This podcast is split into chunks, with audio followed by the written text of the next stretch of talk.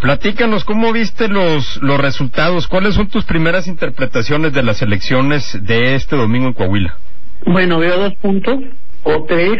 Primer punto, podremos hablar de que este es un, una evaluación hacia algunos gobiernos municipales y federales, los cuales al momento de no reflejar las clases medias su voto, pues es como una manera de castigarlas y entonces pues muchas veces lo, lo hablamos en las elecciones pasadas de que esta elección podría ser la oportunidad para que la gente se quejara o valorara lo que le está funcionando y bueno pues parece que se quejó claramente de su administración municipal y se quejó también amargamente también de, la administración federal a través de la herramienta que tiene el ciudadano que es no salir a votar o votar en contra de alguna propuesta.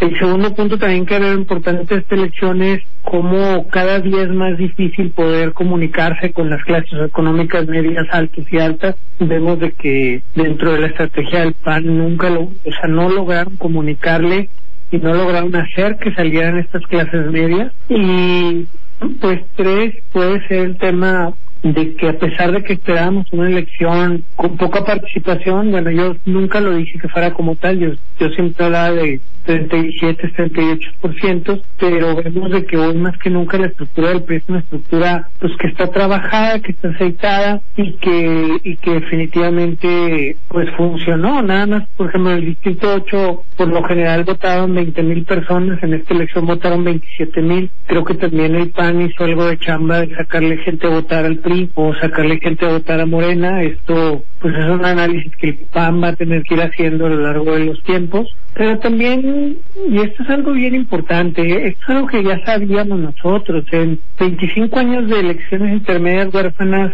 el PAN nunca había sacado ningún distrito. Entonces, pues, ¿qué, qué, qué pandemia, con crisis, pues, qué esperábamos nosotros también que se pudiera dar en esta elección? Ahora, el año que entra, pues las cosas cambian considerablemente y el éxito lleva a la arrogancia y la arrogancia lleva al fracaso. Entonces muchas veces cuando uno ríe, el otro llora y luego el año siguiente el otro ríe y el otro llora y parece que así son las estrategias electorales en, en, en este tiempo post-COVID.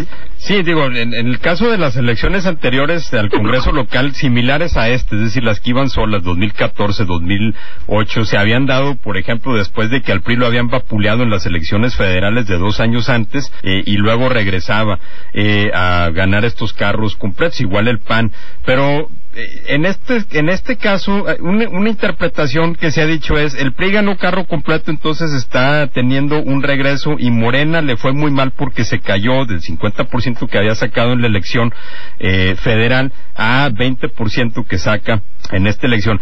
Eh, mi opinión es que este es un análisis algo superficial porque aun cuando el PRI se llevó carro completo bajó su votación de 60% que había tenido en, en, esta elección similar a esta en la de 2014 eh, a 49% y Morena por primera vez en una elección en donde no está López Obrador en la boleta, un partido de izquierda saca más de 5%, o sea, triplica o cuadruplica su, su votación, aun cuando se cae con respecto al 2018, que fue un tsunami eh, presidencial, pues se ve que Morena no necesariamente está con mala salud después de estas elecciones, desbanca al PAN como segunda fuerza política estatal. Sí, nada más hay que ver cuánta lana le mete cada uno.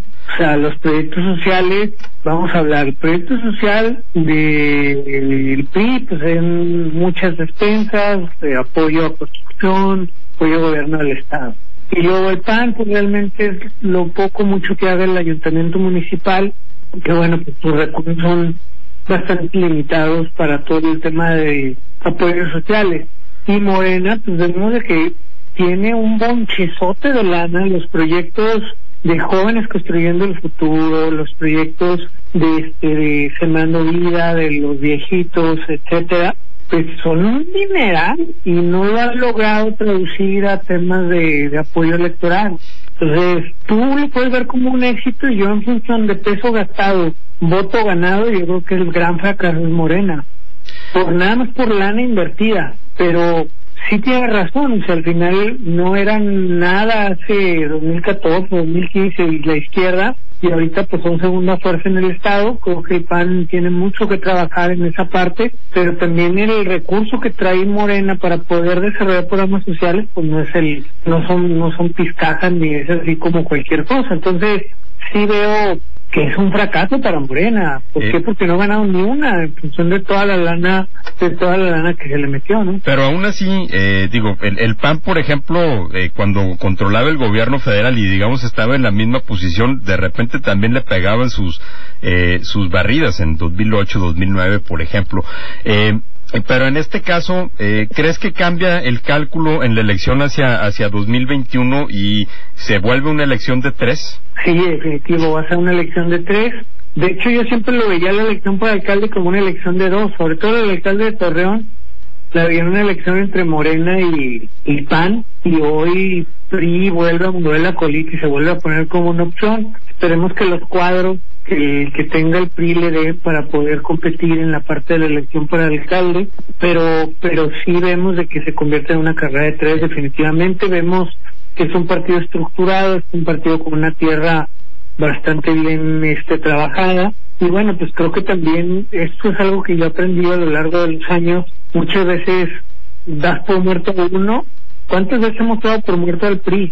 Cuando ganó Fox todo el mundo decía que el PRI ya se había acabado. Y luego después cuando ganó Andrés Manuel todo el mundo decía que el PRI ya se había acabado. El PRI se sabe reinventar, el PAN pasa lo mismo y en aquella elección donde ganaron no sé cuántos gobiernos estatales, este, entre ellos Reyes Puro, Tamaulipas, Chihuahua, etcétera, pues también es de cuenta que mucha gente antes lo daban como muerto y de repente revivió, entonces los partidos van adaptándose y van entendiendo y el chiste es el que te aprender mejor, pues va a ser el que mejor le va a ir. Esa es la clave, las lecciones de esta elección para, para el año que entra, que obviamente también va a ser una elección en donde eh, van, vienen más kilos también por parte de, del gobierno federal. Finalmente, Jorge, eh, más allá de partidos y más allá de los candidatos que estuvieron compitiendo, el gran personaje, el gran perdedor y el gran ganador del domingo.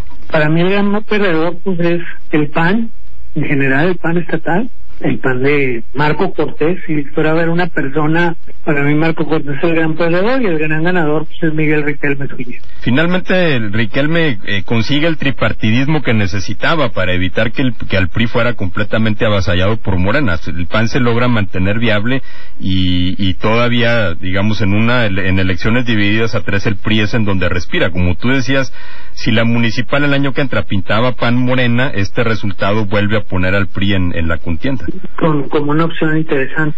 Muy bien, pues que Jorge, te agradecemos mucho esta conversación y este análisis a bote pronto. Bien, te lo vamos a seguir desmenuzando aquí en la mesa política. Jorge, muchas gracias. Muchas gracias, hay que meternos a ver los datos y un saludo a todos nuestros escuchas. Ahí está Jorge Reyes en la mesa política. Nos vamos a un corte y regresamos todavía con más de esta mesa de análisis aquí en Reporte 100.